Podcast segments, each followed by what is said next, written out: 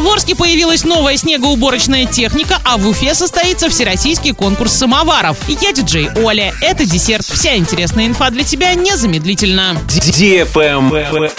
News. В Орск поступила новая спецтехника для уборки снега. Теперь в городе появился универсальный мини-погрузчик «Термит 1000», который оснащен сменным оборудованием, ковшом, подметательной щеткой, прямым отвалом. Такая техника может использоваться круглый год. Также был подписан контракт на поставку 7 единиц техники. В течение этой зимы должны пополнить автопарк еще 4 трактора МТЗ с навесным оборудованием, две комбинированные дорожные машины и манипулятор. На это из областного бюджета потратили порядка 36 миллионов рублей. Travel Guide. В Уфе 2 января в рамках новогоднего фестиваля «Терра Зима» состоится всероссийский конкурс самоваров. Поучаствовать в конкурсе может любой желающий со своим самоваром. Победителей ожидает приз в 50 тысяч рублей. Участники должны показать свой самовар и организовать чаепитие с угощением, например, с блинами, булочками, медом, вареньем. Организаторы предоставят уголь для разведения огня, воду, столы и стулья. Помимо обладателя главного приза будут определены победители в номинациях. Самое креативное чаепитие, самый эффектный самовар, самый вкусный чай, самый старинный самовар, самый лучший этнический самовар